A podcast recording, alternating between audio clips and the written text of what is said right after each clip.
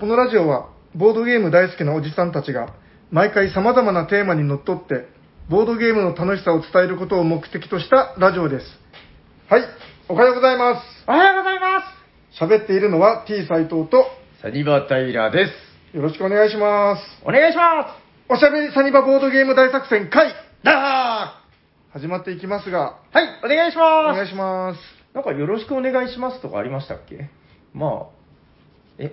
あいや、それは入ってましたよ。あ砂川さんの伝統の、うん。あの、段取りとして。そうだっけ？いや、まあはい別によろしくお願いするのは悪いことじゃないですからね。はい。はい。どんどんよろしくお願いした方がいいんじゃないかなと思います。はい。なんか梅雨が明けたと思ったら明けてないっていう噂で。あ、開けてないです。もう今、あの、はい。早く開けた宣言をしまったことを大公開してるところですよ、気象庁の人たちでもあの、梅雨前線も、あの、まあ、いるわけでしょ、梅雨、梅雨前線ってやつが。こう、あるんじゃないですか、やっぱたまには。ちょっと異常気象とか言ってんだから、ええあ、いなくなった、いなくなったって言ってたら、あちょっと忘れ物してみたいな感じでこう、戻ってくるってことも、が。うんまあ、泣きにしもあらず、雲隠れしてたんじゃないですかね。あ、天気だけに。うん、いや、まあまあ、なんか多分そういうことも今まではあまりなかったけど、今後あることもあるんじゃないかなっていう。あうん、そういうのにやっぱりこう我々は対応していかないと、異常気象の時代ですから。ーちょっと雑談してもいいですか？なんかあるんですか？はい。あの、今日、皮膚科に行ってきたんですけど、はい、はい。なんか、うちの家族が、うん。なんか、ちょっとあの、髪の毛を、雷雷が落ちた。はい、はい。髪の毛短くしたら、うんその今までちょっと隠れてたところに黒いちょっとシミっぽいのがあって、あー。で、それは癌じゃないかって言い始めて、それ皮膚科に行く案件なんですか？なんか、細かいけど。えっ、と、まあ、皮膚癌ってのあるじゃないですあか。ー、なるほど。はい、はい。で、行って行ったら、うん。違いますって。ほくろとかですか？えっと、なんかちょっと年取ってくると、結構やっぱシミってできてくるみうたいで。それですみたいに言われて、へー。もう、あの、5秒ぐらいで終わりましたね。あ違います。あそこでじゃああのめっちゃ待たされる皮膚科。あ、はいはいはい。うんあ最近変わったんですよ。最近あの、僕も実は行って、なんかオンライン予約ができるはいはいはいはい僕行ってから知ったんで、あれ、やっといたら全然待たずに済むんですか？そう、もう全然変わりましたよ。へだからもう最、もうその前は、本当あの、開店15分ぐらい前に行って、うんいやもっとか45分ぐらい前に行ってえ、、そんなに？パチンコ屋じゃないんだから。そうそうそうう。ん。で、並んで、もう中で1時間、2時間待ち当たり前みたいな。あもあ、いや、そうそうそうそう。あでもあれオンラインやっといたらちゃんとスッと入れました。う、もう今日なんか本当素ですよ。あ、そうなんだ。ちゃんとやっとこう。あれ、前日までにしとかないといけないですかね。で、あいや、いやと当日なんですよ。でえ当日の朝、当日じゃないとダメ？7時予約開始で、え？で、自分が 待ち構えてて、はあはもう7時になった途端に申し込んだんですよ。あ。うん。で、いやこんな勢いづいてるの自分だけじゃないかと思って、うん。なんか1番だったら、そんな 1, 1番に行けるかなと思ったら、15番でした。へえ。それでも、ちょっと待たされるんですね、じゃあ。うん、まあそんなにへー待たなかったですけど、いやもう本当、あれでしたよ、あのボードゲームの,、うんあの予約販売みたいな感じでしたね。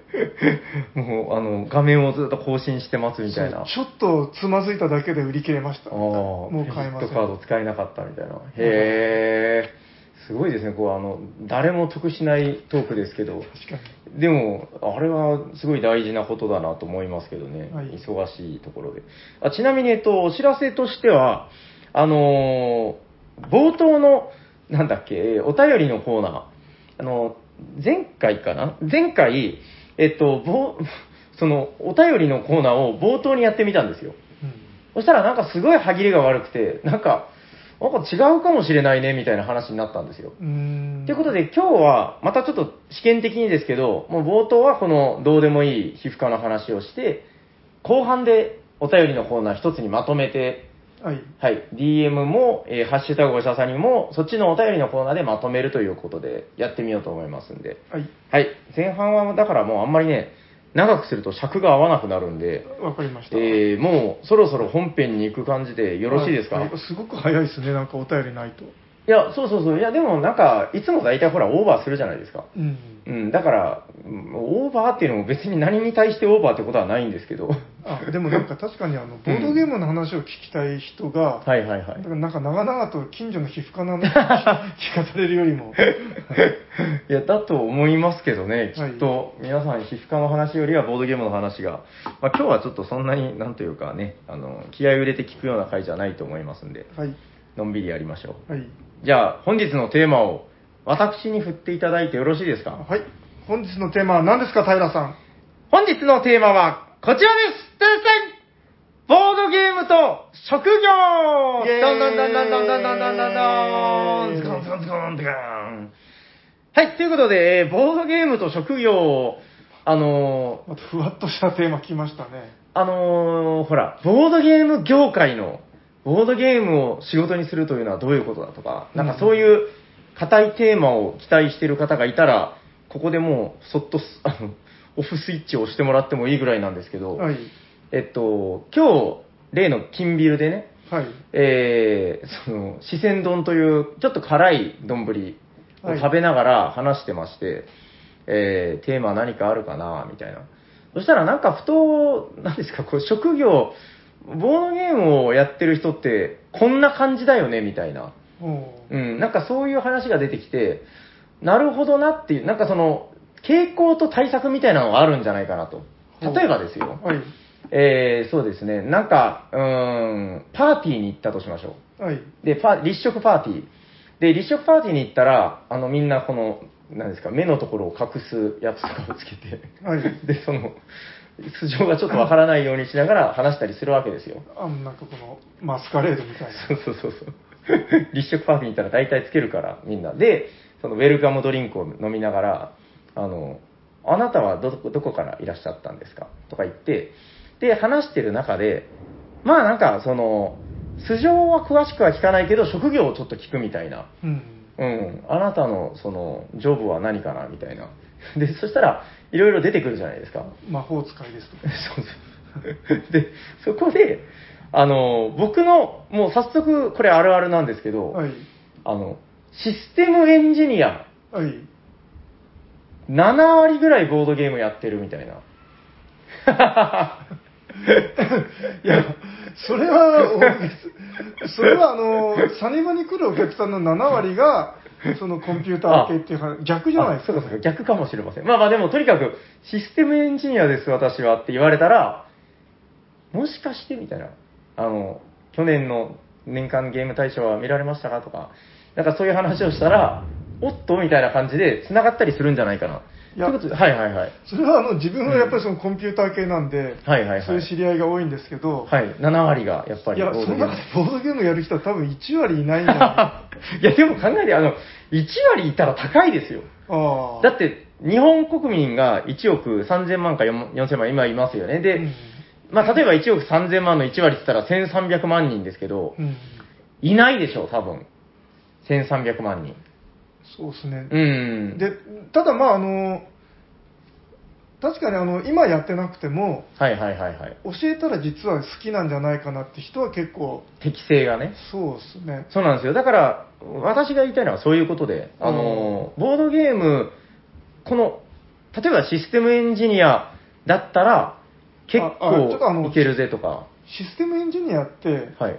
この数多くの IT 系の仕事の中の、け結構一部なんですよね。割と狭い一部なので。なんか難しい話しようとしてます？あいやいや、あの、はいこ言葉をちゃんと、だからあの IT 系とかコンピューター系って言った方がいいんじゃないかと。多分、ヤコウさんとか、うん SE ですよねって言われたら、いや、僕違いますとかって あの言うと思うんで、IT 系。はいはい。ああ。いろいろいろいるんですよ、なんか CE とか、うん。CE って、あれじゃないですか、あの、なんか、飛行機の中で。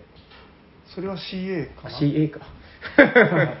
まあ、まあ、あの、いっぱいいるんで、はいあの、うんまあ、だから IT 系とか行った方がいいんじゃないかわかりました。まあ IT 系はじゃあ結構いるよみたいな。な。はいはい。はいはい。えっと、だから、そういうのをあの知っておくと、今後立食パーティーに行った時とかに役に立つ。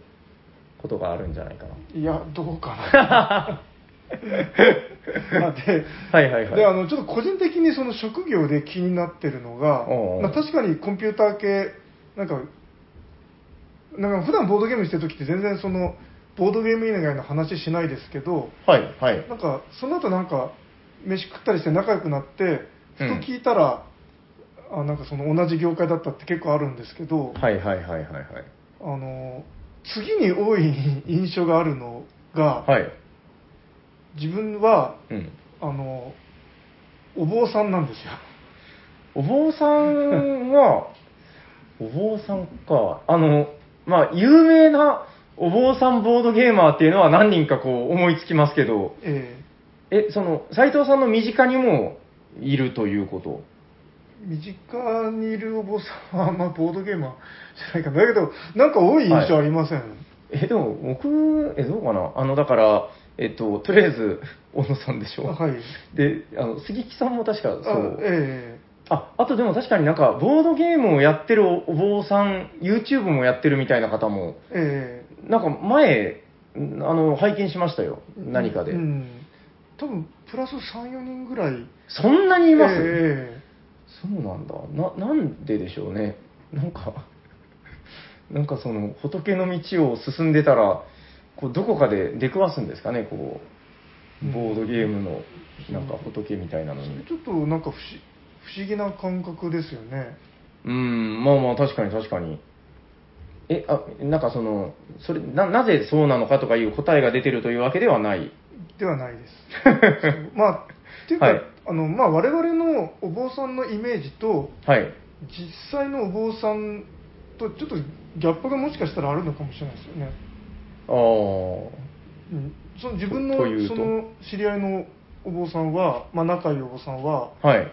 なんかフェラーリに乗ってたりとか、フェラーリ？あまあ、うん今あの、なんか BM かなんかに乗り換えたんですけど、うんうんあとなんか、ギターを弾きま弾いてたりとか、あ、でも分かる分かる。あの、僕の知り合いも、いや結構だから、なんだろう、煩悩じゃないですけど、なんかそういう、そのホビー系強いお坊さん多いですよね、実は。あうん。そういうこと。あ いや、いや、ちょっとわわからないんですけど、はい、あの、もう興味深いなっていう。まあ、確かに確かに。お坊さんね。なんかうちのだから、常連さんでっていうのはいないけど、あ、でもね、あの、前、バンドをやってた時に、結構やっぱいいたんですよ。確かにそのギター弾くとか言ってたけど。うん多分あの、ほら、広い場所を持ってるんですよ、お坊さんっていうのは。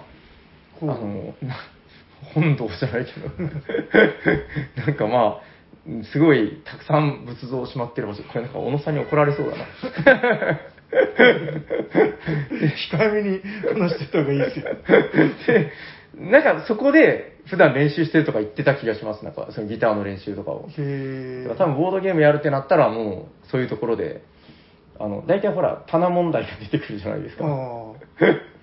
そういうところで相性が良かったりするのかな。そうですねなんかその自分のその知り合いは、はいはいはい本当はその後継ぎとか家を継ぎたくなかったけど、うんうんうんうんでなんか兄弟はなんかみんなもう別の道に行ってしまって、うんうんうんで自分が仕方なく受けるから、はいあうその後継するから、うんうん。その代わりフェラーリを買ってもらったとか 言ってたんですよね。まあまあまあまあ、あるでしょうね。ああ、なるほどね。まあわかります。ちょっとその、お坊さんはじゃあ結構多い。ような印象が。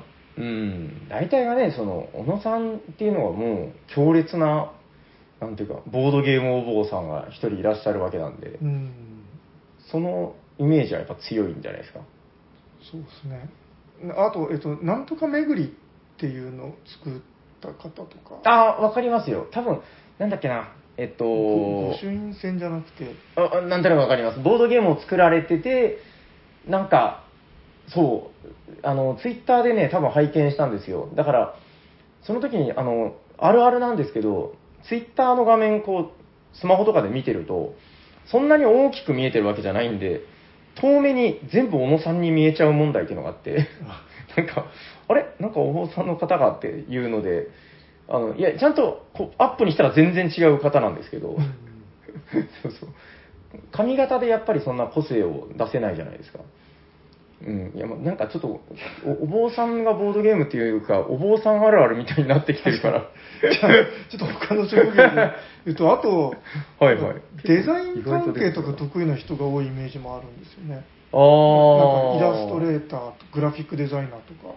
グラフィックデザイナー。まあでも確かに、なんかそれは、あの、多分ね、目立つっていうのが一つあるんじゃないかなと思ってて、あの、どこで目立つかというと、やっぱその、結構前からの話ですけど、まあ、ボードゲーム、ルールブック、サマリーない問題とかが、まあ、今でこそもうあんまりないですけど、あーどうですか ?10 年前ぐらいとかっていうのはまだ結構ないものがあったじゃないですか。うんで、その、神のような方がいらっしゃるわけですよ。この、和訳作りましたとか、うんえー、なんかサマリーアップしてますとか、そういう方々に支えられて、当時やっぱりこうみんな遊べてたみたいなのがあったんで、でそうなってくると、やっぱりね、その、神様仏様みたいな、またなんかそういう話になってますけど、その、デザイナーさんとかって、なんかすごい、ありがとうみたいな感じで、なんですかね、まあいい意味で目立つみたいな、うんそういうところで多分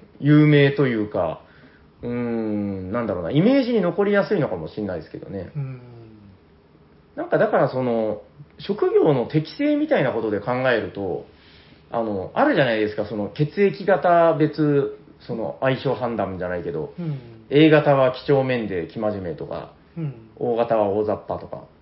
あの、僕やっぱあると思うんですよ。だから、システムエンジニアは、こう、なんかちゃちゃんとこう、なんていうんですか、ロジックを、こうね、機械のように、精密な、いやいや ぼんやりした反応だけど。いや、自分は、そのデザイナーがまあ目立ってるから多く見えるっていうよりも、うんうん。あのやっぱりそのデザインが得意な人、好きな人って、うんやっぱこういうアートワークも好きな人が多いのかなって、ああで、まあそれはあるかもしれない。うん興味を持つうんとか、そういうのもあるんじゃないかなとか。うん。まあなんか絶対数が多いっていう気はそんなにはしないけど、多いのかななんか、誰かアンケートとかしてくれないですかね。こう、そしたら僕が言ってた、あの、何ですか、IT 関係の人が7割を占めるとか、そういう、うんそういうのも実証されるわけだけど。まあ、まあ、普通に IT 系が今、職業の人数として多いっていうのもあるかもしれないですけどああ、ね。でも確かに、なんだろうな、一昔前と比べたら、まあ、社会の需要が増えてる、全体的に増えてるっていうのもあるんでしょうね。うん。ああ、まあまあ、それはそうかもしれないな。だって、医者とかの数の方が圧倒的に少ないはずですもんね。あ、いや、だからその、さっきの、だから、何ですか、ボードゲーム、職業別適正判断の話に戻すんですけど、うんあの、まあ、あの IT 系は大体そういうことだと思うんですよ。僕勝手に思ってるのは。うん。やっぱ、プログラム脳みたいな。うん。え、ん多分ある、さすがにあるんじゃないですかないことはないでしょう、やっぱり。その、うん、あまあ、ハイパーロボット的なね。あはいはい、あとなんかその、このなんか組み合わせとか、なんかコンボとか、そういうのがうんうん、うん。潜在的に好きっていうのはあるかもしれないですよね。いや、絶対そういうのはあるんじゃないかなと思ってますけどね。うん、で、ちょっとお坊さんはそこがあまりよくわからなかったけど、まあ、どうなのかな、デザイナーさん。いや、でね、その今、そのお医者さんの話ちょっと出たじゃないですか。うん。はい。あの、お医者さんが、いや、忙しいから、なんかね、ガチのお医者さんって、まあそんなに来られないですけど、うん。あの、医学部生がうちめちゃくちゃ多くて、なんか、あの、ちゃんと話聞くまで、なんか結構、ね、まあそんな普段から医学部感を出してるやつなんかいないとは思うんですけど、うん。その、聞くまでわからないんだけど、聞いてみると、医学部ですとか薬学部ですとか、場所的な問題もあると思うんですけどう、んなんかね、やっぱりその、まあ言うたらなんですけど、その、知的スポーツじゃないですけどう、ん。でね、やっぱね、みんな頭がいいんですよ。あの、だからもう9店舗の頃からずっと来てくれてる、もう、あほんわかボードゲーマーみたいな方と、その、あの、もっくんではなく？いやいやいや、それはもっくんもですけど、え今話してるのは全然別の方の話で、うんその、もう長らくボードゲームを遊んでくれてる常連さんたちと、一人ね、なんかその、フラッと流れ物に、みたいに来たこう医学部生が、うん。あの、遊んだんですよ。で、その、ずーっとうちで遊んでくれてた、その常連さんたちが、あ、ボードゲームはいいよね、ほんわかとか言ってこう、紹介して、で、その、殺伐したしたの教えなかった。いやで、その日教えた、その一択目、相席で遊んでた一択目でやってたのが、宝石のきらめきだったんですけど、うん。まあ、やっぱり実力が出るゲームじゃないですか。うん。まあ、で、その、もう長らく遊んでる方たちがこう教えて、まあでもいいですたい。あの、宝石のきらめきは割とすぐ終わるし、うん、面白さは絶対伝わるだろうなとか思って見てたんですけど、うん。あの、30分後ぐらいにこうもう一回見に来てみたら、あの、ボッコボコにその常連さんたちが負けてたっていう、そのほう。1回目でですよ。ほうほ結構やっぱりなんか、そのあたりでセンスを感じるというか、う。うん。うーん、いや、やっぱ頭いいんだなーっていうのは思いましたけどね。うん。自分、あなんか大学入った時って、はいはいはいや。っぱりなんか、なぜか周りに医学生がいっぱいいる寮に自分もなんか、なんかポンと入ってし入れられてしまって、医学部生がいる寮に、え、それ医学部の寮じゃないんですか？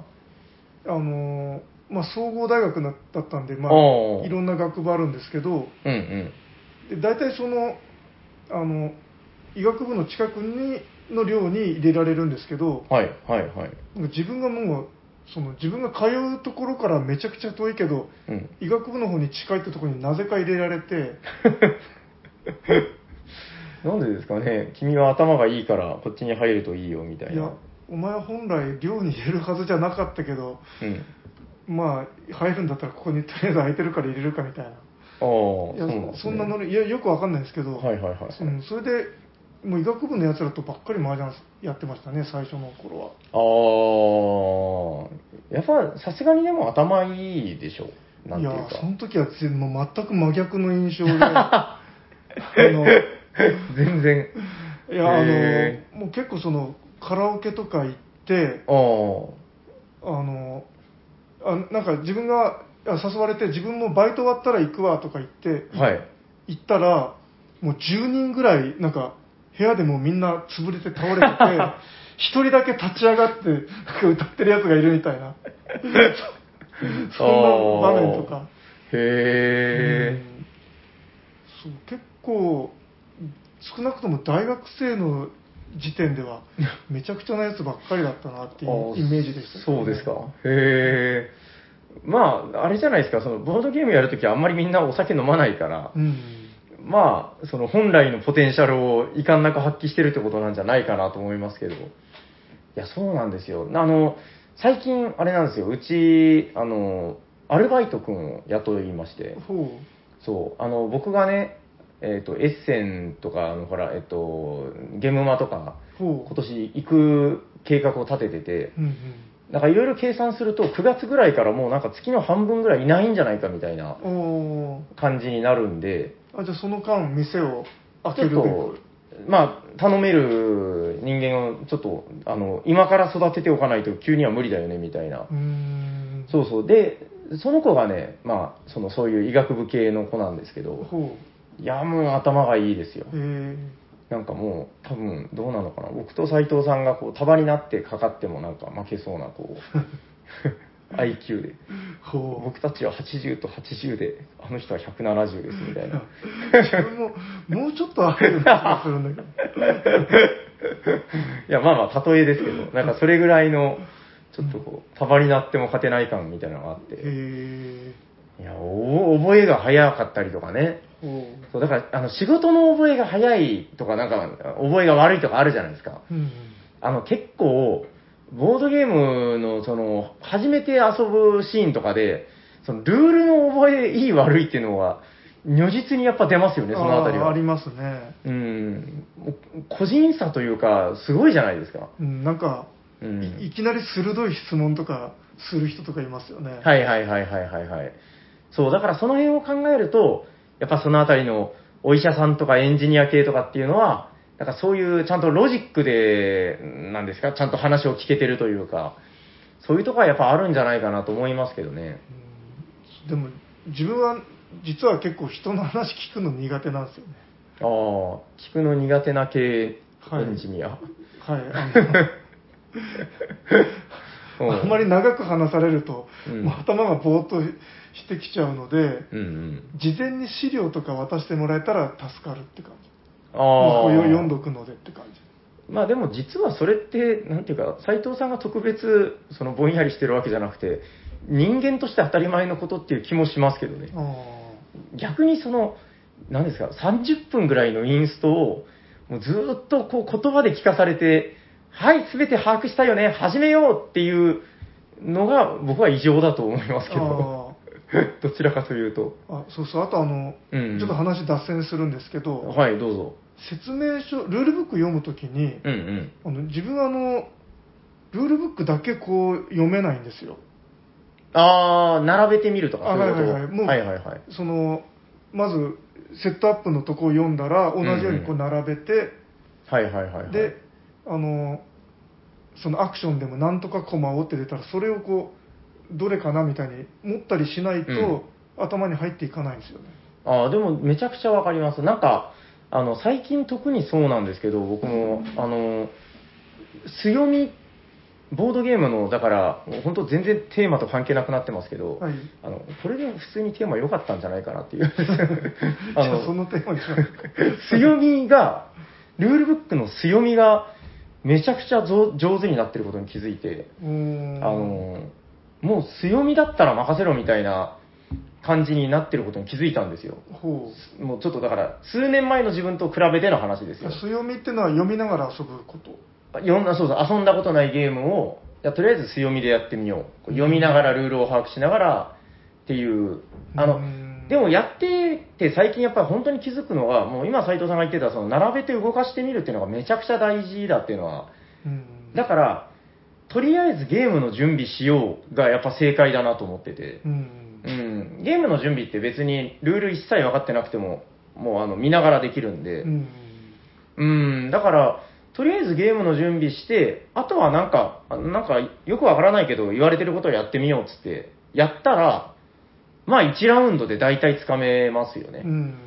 それをだから、なんか全部読んで聞かされて、それこそさっきお坊お坊さんの話出たけど、お経みたいに、2ラウンド目は何直して、フェーズ3とか言われても、うんチーンって。全部この頭のなんか入ったそばから出ていくじゃないけど、いや、本当そうなんですよ。で、うん追加アクションではこれこれができますみたいな、そういう説明されても、もう全然入ってこないんですよね。おっと忘れないでこれもあるよみたいなね。はいはい そう、だから本当、今、なんか随分、なんですか、ボードゲームの文化とかもこう、進歩しましたけど、いや、もっと本当この、強み、強み教じゃないけど、その、なんかこの文化もっと広がったらいいのになっていう、そうですね。うん、まあ、とはいえ、なんていうか、どうなのかな、やっぱり今、その、パーセンテージで言うと、まだまだその、最初にすべてインストをして、そのすべてのルールを全員にこう広く広めてから始めるっていうのがなんか一般的な気がしますけどね。うんそううんまあ、とはいえ、あの、まあ、慣れてるからその強みでいけるんでしょうけど、うんうんうん昔強みでやって、まあ、もうこれはしたくないなと思ったこともあるんですよね。なんかね、いや難しいんですよ。だから、うーん、なんかあの結構前置きみたいなのも書いてあるじゃないですか。はいはいはいはい。あのあなあなた方はどうのこうのですみたいな。うん。で、そういうのもこう読んでいくと、なんかすごくな長くなって、あ、全部、強みって本当に、あの、お経みたいに読んだってことですかあはい全部はいはいはい。あ、それはいらないかなって感じがしますね。あいや、だから、確かに、こう、誰でも彼でもすぐできるかって言ったら、結構難しいのかもしれないけど、うーん、な、なんでこんな強みの話になったのかな？あ、斉藤さんが話聞けない系、あ IT 系。はいじゃあ、ちょっと仕事っぽい話に、あ戻しましょうかねはいはいあるならぜひ、はい。はいあのなんか自分が結構そのボードゲームで、まあいろいろ関わっていって思ったのが、はい。なんかあの、すごい、なんかできるっていうか、できる？あの、うんなんなんですかね、メールのレスポンスとかもスッてこう返ってくるような人がうん。多いなって思ったんですよ。どういうことですか？その、ど、どの業界に？えっと、例えば、まあ、そのうん自分コンピューターの仕事してますけど、はいはいはい。その仕事のメールとかどっかの会社とかに送るとはい。あのなんか2日後ぐらいに返事が来たりとかうん。もう割としょっちゅうあるんですよねあーまあ、あるいはもう返事がもういつまでたっても来ないとかレスポンスが遅い的な。うんはいはいはい。あと例えばその会社組織ってなんかもう自分でこうやろうと思っても大体やっちゃダメじゃないですか勝手にま、まあ、多分普通は。なんかあの、はいはい臨議書書いてなんかどうのこうのみたいな、うんで上の方のよく分かってない人からの許可がないと、はいはいはいなんかゴーサインが出ないみたいなうんうんであの、まあ、その紙がなんかどっか行ってるうちにもう本当どっか行っちゃったりして あのああ、うやむやい。になるみたいな、うんなるほど。まあまああるかも。うん、なんかそういう経験をこうなんか山のようにはいこれまで体験してきて、うん。でところがなんかボードゲームの場合は、まあ、まずそのさっきの臨議書みたいな話は、うん。もう自分が金出して自分でやるので、はいはいはい、はい。もうまずゼロじゃないですか。あーあ、それはだから、斎藤さんがボードゲームを作っている時の話。うん、あそうそうですね。ああ、はいはいはい、はいうん、だまあなんかそういう感じであのそれはそうだ。スパスパ動けるし、それはそうだ。あとうんなんかその、結構連絡とかするとすぐ返事返ってくること多いんですよ。うん。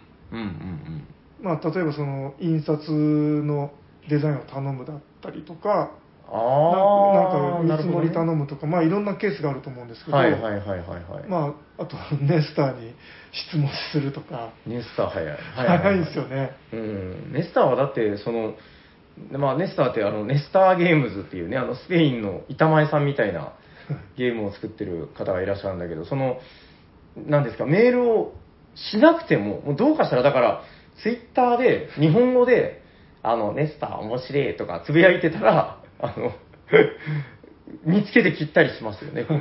あの異様なレスポンスと、レスポンスっていうのかな、あれ。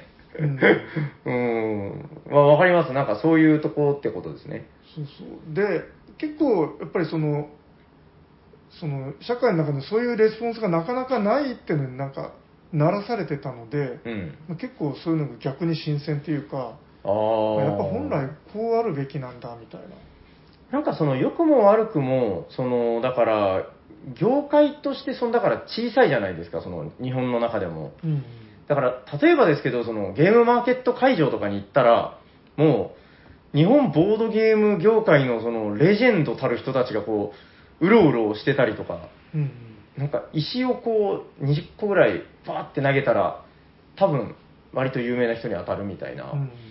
なんかそういう、この近さとか狭さみたいなのもあって、で、なんかそれが割と気持ちいい業界ではありますよね、こう。うん。その、例えばですけど、遊んだ声がすぐ戻ってくるとか、なんかそういうのもあるし、今言ってたような仕事のレスポンスの速さもあるでしょうし。う、んでなんか割とあのそのうん。理想的な姿をみんな目指してやってるような印象があるんですよね。ああ、なんかそう言われるとなんかいいですね。いや 例えばそのゲームマーケットが、うんうんうんまあ、そのコロナで中止になったりとかその中でも頑張ってやったりとかはいはいはいはい。いますけど、うんなんかすごい伝わってくるじゃないですかあのうん。その開催に向けて頑張ってる雰囲気とかが、ああ、なるほど。まあそういうことですね。はいはい。うん、なんかどっちどっちかというとっていうか逆にそれが悪い想像ばっかりしてしまうような組織とかもやっぱあるわけじゃないですか。はいはいはい、はい。なんか上の人がもう手を抜きたいから中止したんだろうなとか、あ うんと金儲けのためにゴーサイン出したんだろうなみたいな、そういう想像してしまうような組織も結構、まあ、あったりするわけですけど、はいはいはい。まあ、例えばあの オリンピックとかも、さまざま、まあ、あのふ不透明こっちがまあ見えないというのもあると思うんまあ、ですけど、それはそうだ。はい。いろんなその悪い想像をしてしまうわけですけど、うんうん。それがむしろ逆っていうか、ああ、なるほど。なんかその、ボードゲームの職業人たちは、なんか結構、だから、その根っこの部分で、みんなやっぱその、割と、未だにですよ、こう、もともとボードゲーム好きっていう人たちが、そのまま大人になったじゃないけど、うんなんかそのまま職業人になってやってる感じっていうのがやっぱ心地いいというか、うんうーん、そうですね。なんか、当初僕が思ってた職業の話と全然違うけど、いや、なんかそれは確かにいいとこだなと思いますけどねうん。なんかこのうん。ピュアハートを忘れない人たちが、はいはい。集まってきてるんだみたいなうん。印象がありますよね。IT 業界とお坊さんからたくさん集まってきて。いや、IT 業界とかやっぱ、ちょっと業界としてあんまり良くない面が多いんですよね。あ、でも分かります。僕の友達とかでその IT 関係勤めましたとかいう人も何人かいるんだけど、うん。やっぱなんか、たまに会ったりするとこう、苦労の話しか聞こえないみたいな。うん。そうそう。なんかうん IT ドカタとか、なんかデスマーチとかよく、何ですか、それ？CA, CA の更新ですよ。ああ、支援の更う新。ん、でもうこの仕事をやってももうそのダメだってことが分かっててもそれに それに向かってこうまっすぐ進むだけ進むだけの仕事みたいな、へそうえ。いうのやらされるとうんやっぱあれ,、あれなんですね、はあ、はまあ、自分は避けてますけど あ。ああ、のんびり系 IT。うんまあまあのびけというか なんていうかまあでも、うんまあ、そういうのが結構多いんですねうんうんうん。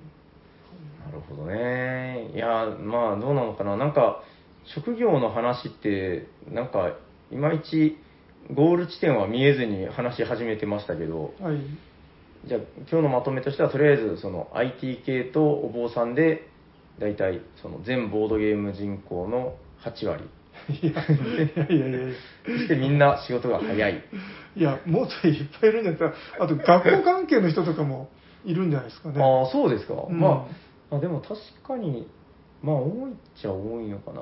なんかその、全然ボードゲーマーって話と違うと思うけど、あの、うちでちょいちょいですね、あの、学童保育の方とか、うん。学校関係の方とかからたまに相談を受けたりとかあるんですよ。その、こういうなんかゲームないですかとか。で、あの、だからね、もう変な話、ものすごいこう、熱心に探してらっしゃる、あの辺の方々っていうのが。ああ。っていうのは、なんか肌で感じますけどね、こう。で、なんていうのかな、その、もうね、いいるんですって。だから今年とかほら、やばいじゃないですか、あの、熱射病、うん暑すぎるから。うん。なんかよく聞くのが、その外に出て遊べないみたいなうん。話があるらしくて、うんだだからこの外に遊ばに遊びに行かせちゃダメとかいう空気感もあるらしいんですよ。だからこそ、その、もう屋内でその遊べるボードゲームをもう我々は今勉強しているのですみたいな。うーん。退屈しますから、ずっと。ね、なんか部屋の中でなんかやらせてても。え外で遊ばせちゃダメなんですかね。あらしいですよ。いやもうだからほら、責任問題とかになったりするから、病気になっちゃったりとかしたらね。え、それは、その、地球が温暖化してるみたいな、そんな話なんですか？今年は特になんかやばいんじゃないですか？よく知らないけど。いや、すみません。僕に聞かれても知らないですよ。そんな。いや、あの、相談が来たんですよ、実際に。で、えー今年もうすでに、今の時点で何件かその、えー学童の方がその子供を連れてうちに来るとか、僕がなんか出張でこうボードゲーム教えに行くとか、なんかそういうのがちょいちょいご相談があって、いや、だからなんか多分、そのあたりの、ね、えーお子さん預かる系の仕事の方とか大変なんだろうなっていう。のは感じましたけどね。そう。あの、あんま川で遊んでる子供とかあんまり見ない？ねいないいない。いや、だってもう今、もう危ないからとか、うん。いろんな危なさあるじゃないですか、もう。変なやつ表に多いとか、自然災害も多いし。自分とか、しょっちゅう川でやばい遊びとかしてましたけどうね。ん、僕もなんか近所になんか川とも言えないような、なんですか、なんか、藪の中の泥沼みたいなところであの、ヤゴ、ヤゴ、わかります？よねあの、ええ。トンボのええ。幼虫のヤゴを取りに行ったりとか、あゲンゴロウがいるとか、なんかそういうのをやってたけど、今もうそういう時代じゃないんですって、やっぱり。そういう場所もそもそもなくなってきてるし、うーん、まあ異常気象だったり、やっぱりその変な人間が増えたとか、なんかいろんな問題があって、そう、だからまあちょっと世知辛い話ですけど、そういうのもやっぱ出てきてるみたいな、うん。あるみたいですよ。うん、なんかもっとこうお気楽な話をするつもりだったのに、なんか意外と社会問題と私みたいな 感じに、はい、なりましたけど、はい大体どうですかね、今日話したい職業の話は大体できたという感じでよろしいですか、まあ、そうですね。まあ、そもそも雑談みたいなテーマですからね。わかりました。ということで、なんかこれからも、まあ多分ないような気がするけど、あの、ボードゲームと職業について、えーまた話すことが見つかったら、はい。えーパート2、パート3と多分ないような気がするけど、はい、話していきたいと思います。はい。ということで、本日は、ボードゲームと職業の回でございました。ありがとうございありがとうございます。ます。じゃあ、そろそろ次のコーナー行きましょうかね。はい。お便りのコーナー。番組ではお便りを募集しておりまして、えー冒頭でお伝えしましたけど、えーハッシュタグおしゃさに、えーツイッターで、えーハッシュタグおしゃさに、おしゃはひらがな、さにはカタカナをつぶやいていただいたり、えー DM でいただいたものをご紹介させていただきます。今日はちょっとこの、えっ、と、末の方でね、えーまとめさせていただくということで。なんかね、このお便りのコーナー、ほわんほわんほわんっていうのを冒頭に入れるとなんかすごい気持ち悪かったんですよ。うーん。なんか、テンポも悪い。で、最後は最後で、フォトゲーム今ヘッドみたいな、なんかすごいこう、テンポが悪くて。あ はいはい。ということで、えー、じゃあまずハッシュタグおしゃさにの方からいくつかご紹介しちゃおうかな。あ。はい。はい。えー、それではまずこの方、えー、おしゃさにネーム、岡野さんいただいております。ありがとうございあます。りがとうございます。えー、ハッシュタグおしゃさに、リアルタイムゲームの会拝聴ということでありがとうございますありがと。うございます。えーギャラクシートラッカーのように、早取り要素でパーツ選びを騒然とさせ、かつ焦りでミスを誘発させて盛り上がるという方式も楽しいなぁと再確認しました。これなら、熟年プレイヤーも戦える？ファクトリーファンなんかもこのシステムですね。ということで、岡野さん、ありがとうございあます。りがとうございます。このリアルタイムゲームは、はいあのー、どうかな？このリアルタイムゲームの回を話した時にも出たかもしれないけど、はい。結構人によって好き嫌いに、得意苦手とか出やすいじゃないですか。そうですね。ちなみに、斉藤さんは？自分もどっちかというと、のんびりやりたい派ですけど、はい。うん、まあ、リアルタイムの良さもやっぱありあるなとは思いますね。今思い出したけど、あの、マジックメイズをはい一緒に2時間3時間ぐらいやりましたよね、確か。やりましたね。そう。あれめっちゃ面白かったじゃないですか。うん、確かに確かに。全クリしようとか言って、はい。イエーっつって。うーん。まあだから物によるのかなってとこありますけど、あちなみにギャラクシートラッカーやったことは、いや、まだやってないです。あ、やりましょうやりましょう。あれ多分ね、割と好きな、うんリアルタイムゲームですよ一応買って、ルール把握、はい。一人ソロ練習ぐらいまではやりまし。やったたんだ。まあまあ、割とソロでもなんか、普通に面白さ伝わりそうなゲームではありますけどね。まあ、ちょっとちゃんとやれてないんで遊びたいです。はいはい、ぜひやりましょう。はい。はい、ということで、岡野さん、ありがとうございまありがとうございます。す。ちょっとね、まだ配分がよくわからないけど、はい多分このくっつけてやることで少し短めにやっていくのがポイントではないかなとうん、私、今、そういうの、そのように思っております。はい。えー続いてこちら、えーおしゃさりネーム、山梨のキラさん、ありがとうございますあ。りがとうございます。ハッシュタグおしゃさに、おしゃさに過去回への旅。なんだこれ。えっと、100の質問にみんな答えてる。今ならどんなゲームが出てくるんだろう。質問自体も変わっていくんだろうなぁということで、山梨のキラさん、ありがとうございまありがとうございます。す。なるほど。なんか2001年宇宙の旅じゃないけど、その、過去回を聞き直していただいてるということなのかな？うん、あれ確か砂川さんがまだいた頃でしたよね。あれだから100の、いや、でもね、2回やってると思うんですよ、多分。100の質問。覚えないですか？いや、1回しか記憶ないですあれやってないっけ？いや、やりましたよ。なんかほら、棚問題とか言ったのはあれ1回目だったのかな？い自分は少なくとも1回しかやってないですね。あ、そうですか？え、じゃあなんか僕の記憶間違いかな？ちょっとじゃあ、うん、あのー、違うところでやったんじゃないですか？いや、なんか200回記念とかでなんか、うんやったような記憶が、もう全然覚えてねえな。まあでも確かに100の質問、その、同じ質問だったとしたしても、多分、今聞かれたら別の答え出てきたりとか、うん。まあ絶対ありますよね、そういうのはね。うんなんか、まあ、その日の気分によっても変わりそうでしたもんね。うーん、まあまあ確かに。結構なんか適当に答えてる感じも非常にあったというか、なんというか。はい。ということで、えー、キラさん、ありがとうございます。ありがとうございます。そうですね。どれぐらいご紹介していこうかな。あ、こちら。あー、すごいいっぱい。あ、これは、これはどうなんだろう。えー、おしゃさりネーム、えー、シムアット予定調和さん、ありがとうございあますりが。とうございます。ハッシュタグおしゃさに、パニックステーション、あれおもろいゲーム、血液検査がおもろいルールということで、原始人みたいなツイートを。はい、ありがとうございあます。りがとうございます。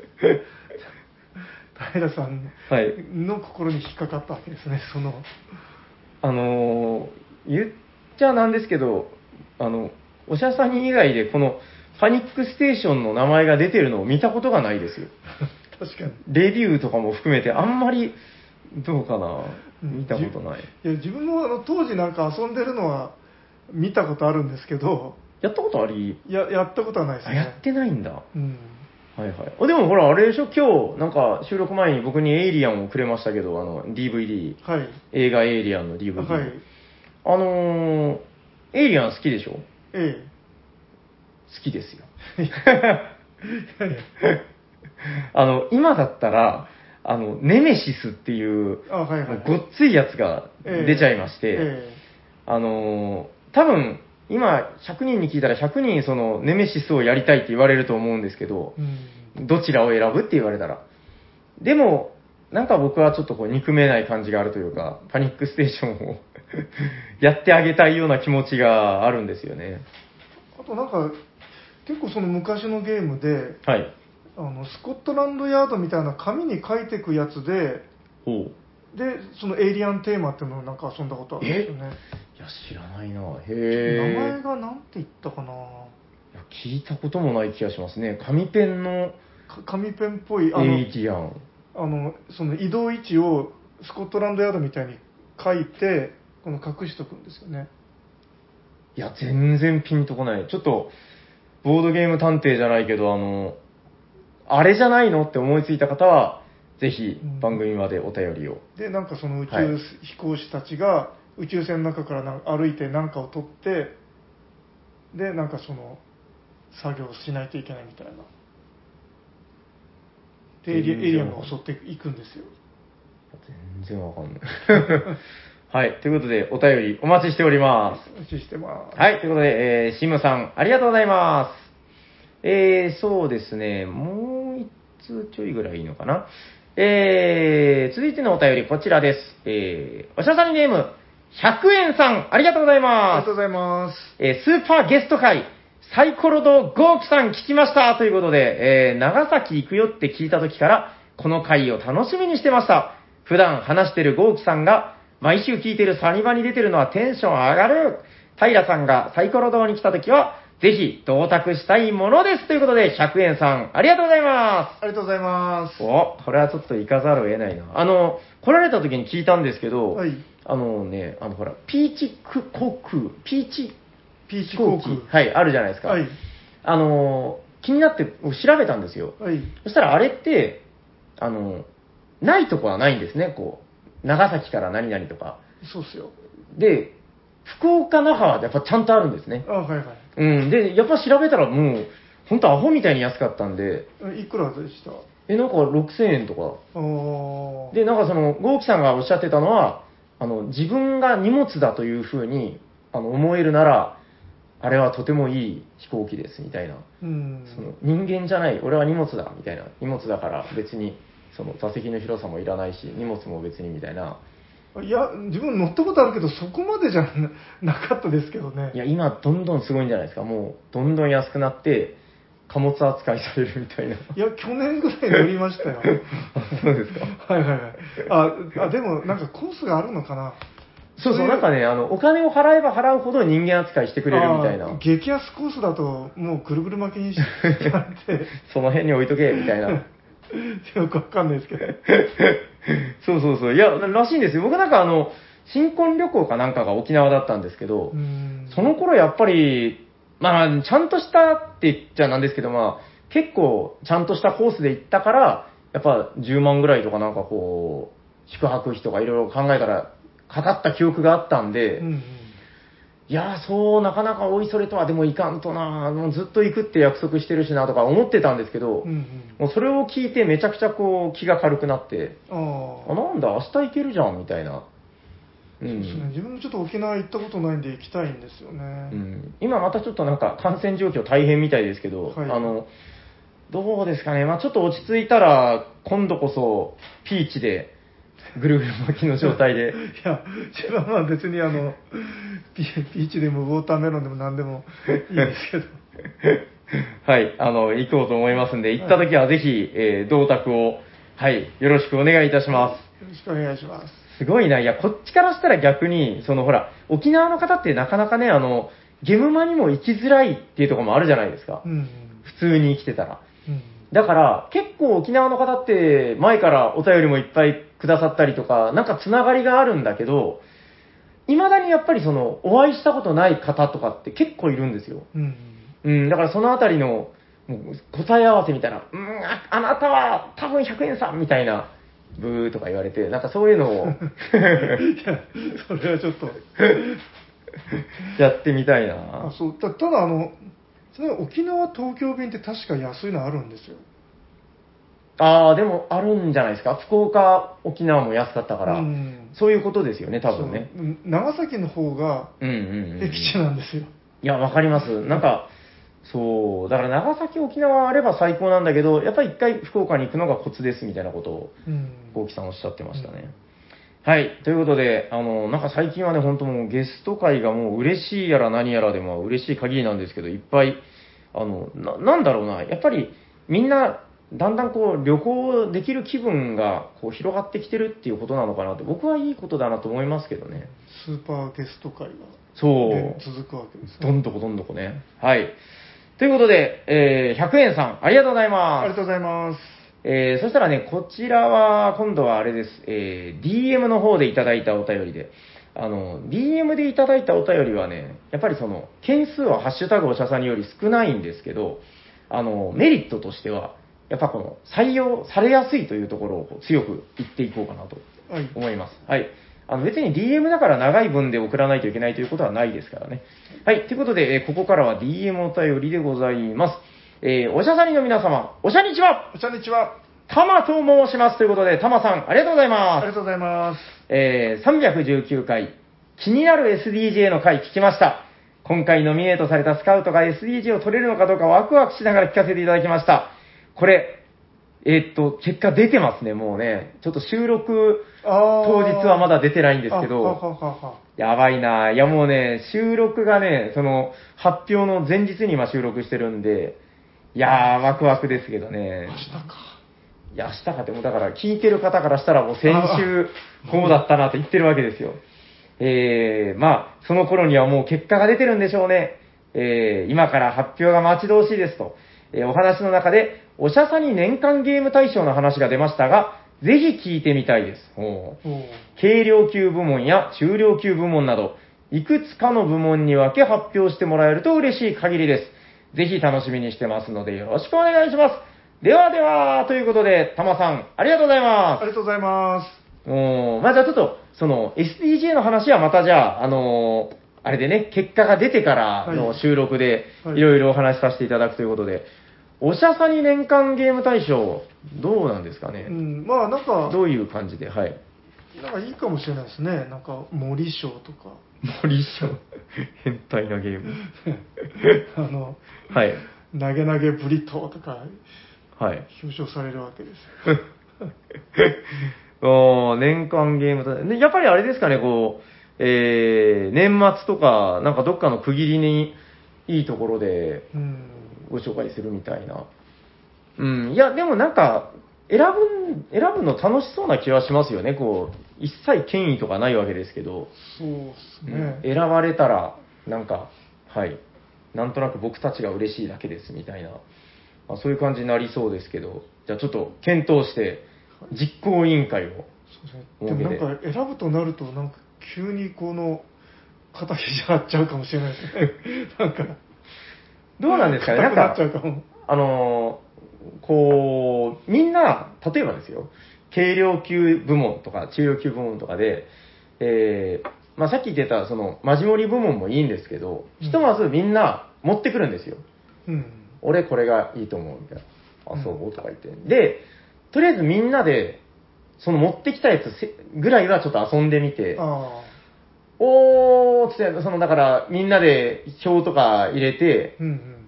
で、その、おしゃさにメンバーはこれを選びましたみたいな。うんなんかそれぐらいはやってみてもいいのかも。そうですね。そしたらね、ノミネートっていうのもできるんですよ。ああ。うん。そうですね。少なくとも、一人一作ぐらいは持ってきたなやつを全員で遊んで、そそれぐらいはやりたいですね。う。ね、それぐらいだったら、まあ、3回ぐらいのゲーム会でなんとかこうできそうだし、うん遊べるし、うん。で、コメントをするわけですよね。うん、ぜひ遊んでほしい。すごい、ひヒロさんのフレーズが。そうそうそう。いや、やっぱりいいフレーズだなと思って。はい。ということで、ちょっとこのあたり検討してやってみようと思います。とても面白い。とても面白い。はい。たまさん、ありがとうございます。ありがとうございます。はい。ということで、もう一通だけ、えー DM の方でこちら。えーおしゃべりサニバの皆さん、おしゃにちはおしゃにちは。先日、初お便りを読まれて、今年はテクニコを目指すことを決心した、グリですということで、グリさん、ありがとうございますありがとうございます。えー先日、某ボードゲームショップにて、店員さんがボードゲーム初心者さんと見られる方に、SDJ をその年の一番面白い作品と説明していて、えーその説明はちょっと違うんじゃないかなと思い、もやもやしました。なるほど。第319回でも話題になりましたが、人気や面白さ以外の基準で選ばれてる気がするんだよな。なるほどね。今年はスカウトがノミネートされており話題となっておりますが、もしこのお便りが読まれることがあれば、すでに結果が出ているはずです。すいません、今出てないんですよ。えー赤ポーンの入ったスカウトが購入できる未来が来てるといいなぁということで、グリさん、ありがとうございまありがとうございます。す。すごいどうでもいい話題から入るんですけど、あの、はいうちの次男というかね、あの、下の子がイガグリっていうんで、はいなんかこのグリさんがね、なんか他人のような感じがしないんですよ。い、ガグリですよね。そうそうそう。名字はいい。新韓国の人みたいな。まあ、ガグリ。あの、それだからグリさんと呼ぶたびに、あの、ガグリガグリガグリみたいな、頭の中に浮かんでくるんですけど。そうですね。いや、あの、これすごい申し訳ないですけど、あの、赤ポーンをね、僕一応ボードゲームカフェやってる人なんですけど、説明するときに、はい。えっと、2019年の、あの、世界で一番面白かったゲームでしょうですっていう。やっぱり、その説明。あの、これはね、だから、嘘なのは分かってるんですよ。うん、でも、もう、その、経緯とか説明できないんで、説明してる暇ないんで、うんまあ、ややこしい説明するよりも、これがキングですみたいに言う方が分かりやすいですもんね。そうなんですよ。あの、まあ、権威づけなんで、あくまで。うん、で、あのーそうですね、なんかそういう風に紹介して、うーん、あの、ボードゲームの世界のアカデミー賞みたいなやつなんです、みたいなことを言うんですけど、うんもうそれぐらいですね。いや、あの、もう初回の方に話すとしたら。うんうん、もう細かいこと言えばね、なんかだからファミリー向けのどうだこうだとか、うん、なんか出版社がどうでこうでとかあると思うんですけど、うんそうそう、すいません、ちょっとそこは勘弁していただければ。うん、でも分かりますよ。だからおっしゃってることは、斉藤さんがなんかずっとブツブツ言ってたやつですよね、その、はい。うん、変わっているんじゃないかみたいな。いやいや、ぶぶつぶつではないですけど、なんか、はい平さんとか、んなことはどうでもいいんだよみたいな、とりあえずなんか話をしてた気が。うん、まあまあ、あの、僕はまあ、その、全然いいんじゃないかなと思う派ですけど、まあ確かに、うん、気になる、もやもやする方がいるっていうのもまあわかるなという感じですかね。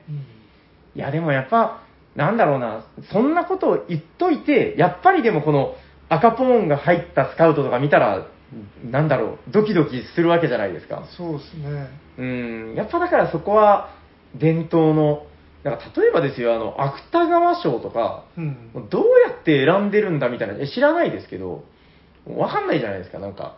でもやっぱ芥川賞って言われるだけでなんかもう、とりあえず本屋で手に取ってみようみたいな。あ、いや、あれの選考については、結構いろいろですか、へえ。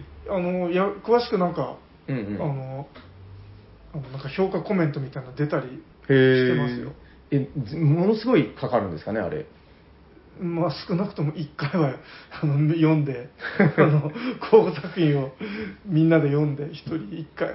でも考えてみると、ボードゲームの選考より大変だなって気がしますけどそうねっ。すよね。だって、冒頭全然面白くなくても、う。うんん、なんか私は今日起きて寝たとか書いて始まって、途中からものすごい面白くなるかもしれないっていう可能性もあったりして、うん、あとなんか本の方がより合う合わないがありそうな気も、あそうですよね。うんするし。いやー、まあまあ別にどうでもいいんですけど、なんかそういうのもあると思うんで、まあやっぱりこの赤ポーンがついてて、そこになんか価値を見出すっていう、この文化自体がなんかやっぱいいのかなという気はしますけどね。うんそうですね。やっぱなんかかっこいいもんな、あの、ポーンのマークが。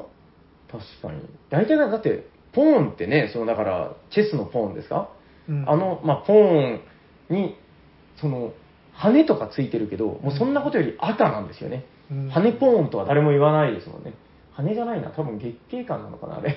もうわかんないけど、うんうん、赤ポーンっていう呼び方も、これ誰が言ったんだろう。なんか、海外でレッドポーンとは言ってなさそうですよね。言ってるのかな？どうなんでしょうね。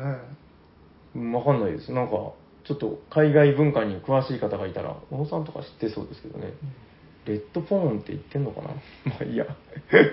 はい。ということで、えー、まあ、グリーさんも、多分、この配信を聞いてる時には、すでに結果が絶対出てますんで、うんえー、そうですね。まあ、みんなでこうシャンパンなどをこう、はい、飲むことができたらいいなと思っております。いや、明日ですからね、ドキドキですよね。そうですね。はい。ということで、えー、グリさん、ありがとうございますありが。とうございます。はい。ということで、あ、本日はですね、番組から、えー、お知らせがございます。あ、じゃあまず、お詫びと訂正からです。はいはい。ワンワンワン。お詫びと訂正えーっと、第何回で、えーご紹介したかちょっと忘れちゃいましたけど、えー、やすさん。はい。はい。えー、プエルトリコのムキムキロンゲことやすさん。はい。えっと、テクニコ漏れがございました。テクニコモレ。はい。ということで、えー、お詫びと訂正を申し上げます。えっと、なんか、2回一気に2通採用した時があったんですようん。それ僕も覚えてるんですけど、どうもそこでカウントがずれたんじゃないかということで、ああの、おそらく全面的にこっちが間違ってるので、えー申し訳ございませんでしたあ。。取り消しとかのお知らせでは、お詫びではないじゃなくて、はい。ということで、やすさん、テクニコクラス昇格でございますおめでとうございますとうございますトコトントコトントコトン。はい。ということで、えーあ、なんともう一つ、えーお知らせがあるようですよ。こちらで間違いないかな？他にもいらっしゃったりしない？まあいいや、えー、この方も、えー、5通採用のようですよ。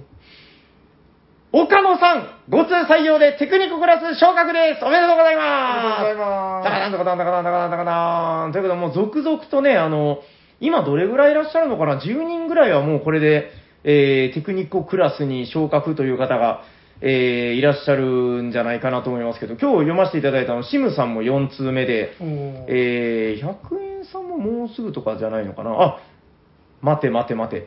100円さん !5 通採用でテクニコクラス昇格でございますどんどんどんどん。ありがとうございます。それタタルさん、どういう管理になってるんですか？え、いや、あの、普通にエクセルみたいなので、ずっと数を入れていってるんですよ。いや、もういっぱいいらっしゃるんで、ありがたいことでね。で、その、もう、わかんないわけですよ、人力では。だから、ここにちゃんとこう、読むたびに、打ち込んでいってるんです。あ数字を入れてるわけです、そう、だから正確に言うと、あの、読んだ時にちゃんとチェックしとけばいいんだけど、今日とかちょっと時間がなかったんで、あの、読んで、後で数えようと思ってたんですけど、うんえー、どうやら、今日は、えー、お二人、はい、新しいテクニコクラスが出て、そして、ヤスさんはテクニコ漏れということで、はい、じゃあ、そうですね、まずじゃあ、ヤスさんの分からいきますか。はい。えー、テクニコネームをじゃあ、グリコ斎藤さんが。安テクニコ。あ、テクニコヤスじゃないんだ。わかりました。えー、ヤスさんは今日から、え、ヤステクニコ？はい。おーでもなんか似合いますね。やっぱカタカナ2文字だから、ヤステクニコみたいな。そうっすね。はい。大体だから、く、クニコ感が出てくるんだけど。はい。ヤステクニコ、おめでとうございますおめでとうございます。えー、そして、じゃあ、岡野さんは私がつけさせていただこうかな。はい。岡野テクニコ。なんか全部呪文みたいになりますね、なんかね。テクニコ、岡野。こっちはじゃあちょっとプロレスラー感を出していこうかな。えー、岡野さんは本日からテクニコ岡野でございます。おめでとうございおめま。ですとうございます。これでもあれですね、あの、ツイッターとかであの、結構名前変えてくださる方とかがいらっしゃるんですけど、あの、本当無理しなくて、あの、一瞬とかで全然いいですからね、あの、ずっとやってると心配されたりするんで、あの 周りの人とかから、あの、ハルさんとかが、どうしたんですか？何ですか？テクニックってとか言われてて。いや、これはちょっととか言って。聞いてない方からしたらもう何言ってんのかわかんないみたいな。そうっすよね。はい。ということで、えー、テクニコ岡野で、はい、名乗っていただければ嬉しいことでございます。はい。それじゃあ最後に、えー、100円さん、どういたしましょう？斉藤さん。あ、シムさんはまだ4回でしたあ、まだ4回なんですよ。あなるほどはい。100円さん100円さん。100円テクニコ、テクニコ100円。ああ、どうでしょうかね。それ、ひょっとして、ザの出番？うーん。僕だったらもう、あ、ちなみ、まあまあいいや、えうん、なんかそういうのでもいいかなと思いますけど。じゃあ、100円ザテクニコ。おー。初めて、じゃあザを。やっぱかっこいいでしょなんか、声に出してわかる気持ちよさというかね。あわかるでしょ ?100 円テクニコと違うんですよね、なんか。100円テクニコだったらもうなんか、あ、なんだ100円かみたいな感じがするんだけど、100円ザテクニコってつけた瞬間に、やっぱ身長2メートルのプロレスラーみたいに聞こえるわけですよ。なんかよく平さんが、筋肉マンっぽいって言うんだけど、それ筋肉マンでそのザがつくやつっいるでしょています？ザ・マウンテンとか。まあいいや、はい。ということで、えー100円さんは本日から、えー100円ザ・テクニコでございます。おめでとうございまあ、ブッチャーがアブドラ、ザ・ブッチャー。す。そうそう、いや、そのあたりからですよ。はい。えー、今更。はい。えー、まあそういう感じで、えー番組ではお便りを募集していて、えー、お便りを5通採用させていただいた暁には、えー、テクニコクラス昇格ということで、これはね、あの、まあ一応定期的に言っておくんですけど、来年ですね、今年の最後12月の末まで締めて、えーその時点でテクニコクラス昇格していた方には、来年テクニコステッカーというものを差し上げる所存でございます。ちなみに15通採用で、次のクラスが開示されるということで、ヤコウさんの胸の内には、あのーあるということなので、えーはい、楽しみにしていただければいいんじゃないかなと思います。はいそれでは、番組ではお便りを募集しております。宛先はどちらかな？このラジオは、あ、間違えた。ちょっとすいません。ひどい。冒頭のやつ。あの、裏表になってるんですよね、このサマリーがね。はい、じゃあもう一回いきますよ。番組では、はい、番組ではお便りを募集しております。宛先はどちらかな？はい、番組ではお便りを募集しておりまおります。ツイッターで、ハッシュタグおしゃさに、おしゃはひらがな、さにはカタカナでつぶやいていただくか、ツイッターの DM もしくはメールでお送りください。メールアドレスは、おしゃべりサニバアットマーク Gmail.com、シャワー SHA です。お便りお待ちしております。はい、ありがとうございます。えー、それでは最後のコーナー行きましょう。ホットゲームマイヘッドとかとかとかとか誰かが好きなゲームを熱く紹介してて、今日は誰だ俺だということで、えー、サニバタイラの本日のホットゲームは、こちらです。テレステンドーンゲットボール聞こえない。ゲロンボールはい、ということで、えー、ゲットオンボード、ニューヨークロンドンでございます。お願いします。どこどこどこどこどこどこはい。ということで、最近あの、法人化したことでもおなじみの、サーシの、サーシサーシのサーシさんが作った、サーシサーシのゲットオンボードです。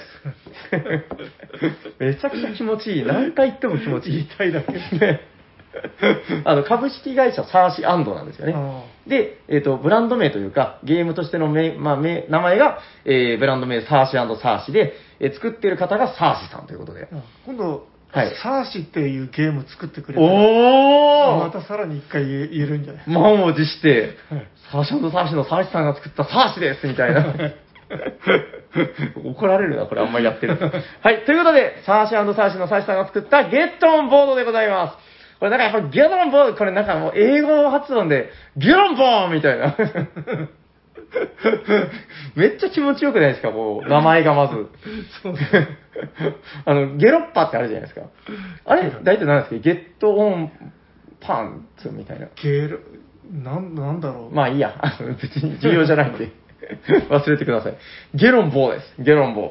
えっと、こちら、えー紙ペンゲームですね。えっと、各プレイヤーがシートを配られて、で、各自がこのシートに記入していく直接。はい。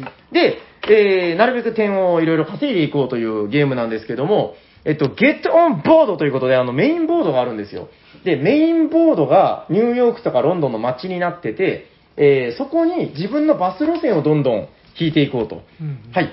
えっとね、だからまずこのゲームの最大のチャーミングポイントとしては、あの、紙ペンゲームって、もういわゆるその、ほぼほぼノーインタラクションみたいな、うんいや、まあ、インタラクションいろんな形で設けてるゲームもいっぱいありますけど、うん。まあ、基本的にはその各自が自分の紙に書いていくのが紙ペンゲームじゃないですか。うん。このゲームのやっぱチャーミングポイントは、このメインボードがあって、みんながこの一つの街の地図に自分の路線を寄ってたかって引いていくことで、うん。ここに濃密なインタラクションが発生するんですよ。うん。このだから、人との、うん、つながり、つばぜり合いみたいなのが発生する紙ペンゲームっていうのがやっぱり、なんか、こういうゲームを待ってたんだよね感があるというか、う。うんーん、なんかすごくやっぱいいなと思いまして、本日ホットゲームに持ってきさせていただきました。はい。えっと、やることはね、めちゃくちゃシンプルで、あの、カードをめくって、だから、フリップライトってやつでうん、カードを、えーめくってフリップして、えー出てきた数字に応じて、えー路線を書き込んでいくと。うんまずここでね、あの、サーシさんのプリティポイントその1なんですけど、めくった数字が3だったら、みんな3番の、自分のボードに書いてるね、自分のシートに書いてる3番のとこを見て書くわけですけど、これがね、なんとね、非対称なんですよ。ほら。3番で、ある人は直線2本を引くけど、ある人は折れ線を引いたりとか。あーあ、気づきました？あ、あこれが違うわけですか？そう。当てがわれる、その、だから3番っていう数字に対して何を引くかっていうのが各プレイヤーごとに違うんですよ。え、これって何パターンあるんですか？知らないです。まあ、多分相当パターンが、なな何パターンかあるんじゃないですかね。あーあー、じゃあこれ全部違うんだ、シートが。そうなんですよ。いや、へー多分同じのもあるみたいですよ。そこで並んでるの同じだったから。へえ。まあそこは多分もうランダムなのかなと思うんですけど。ああ普通だってこれってあの筋トレ飴みたいにどこめくっても同じ多分だからパターンで、数パターンをこう循環してるんじゃないかなと。思いますけどはい、これがまずなんかあんま聞いたことねえなという感じ。えー紙ペンなのになんか違う。もらったシートが違うっていうプリティポイントですね。はい。あとはね、あの、やっぱり紙ペンゲームの気持ちよさっていうのはこう十二分に入ってて、えーチェックを入れれば入れるほど点数が入っていくとか、あの、ここでチェックを入れると、入れたチェックに応じて、さらにチェックがもらえて、別のところにチェックを入れて、またそこでチェックがみたいな、まあ、チェックコンボみたいな、そういうその、やっぱ紙ペンあるあるの気持ちいいところっていうのもあるし、で、やっぱりこれもあるあるですけど、その記入する場所によって、ここは掛け算ですよとか、ここはもう単純にどんどんどんどん点が伸びていきますよとか、その場所ごとに点の取り方のバリエーションがあるっていうところも、やっぱり面白いなと。うんはい。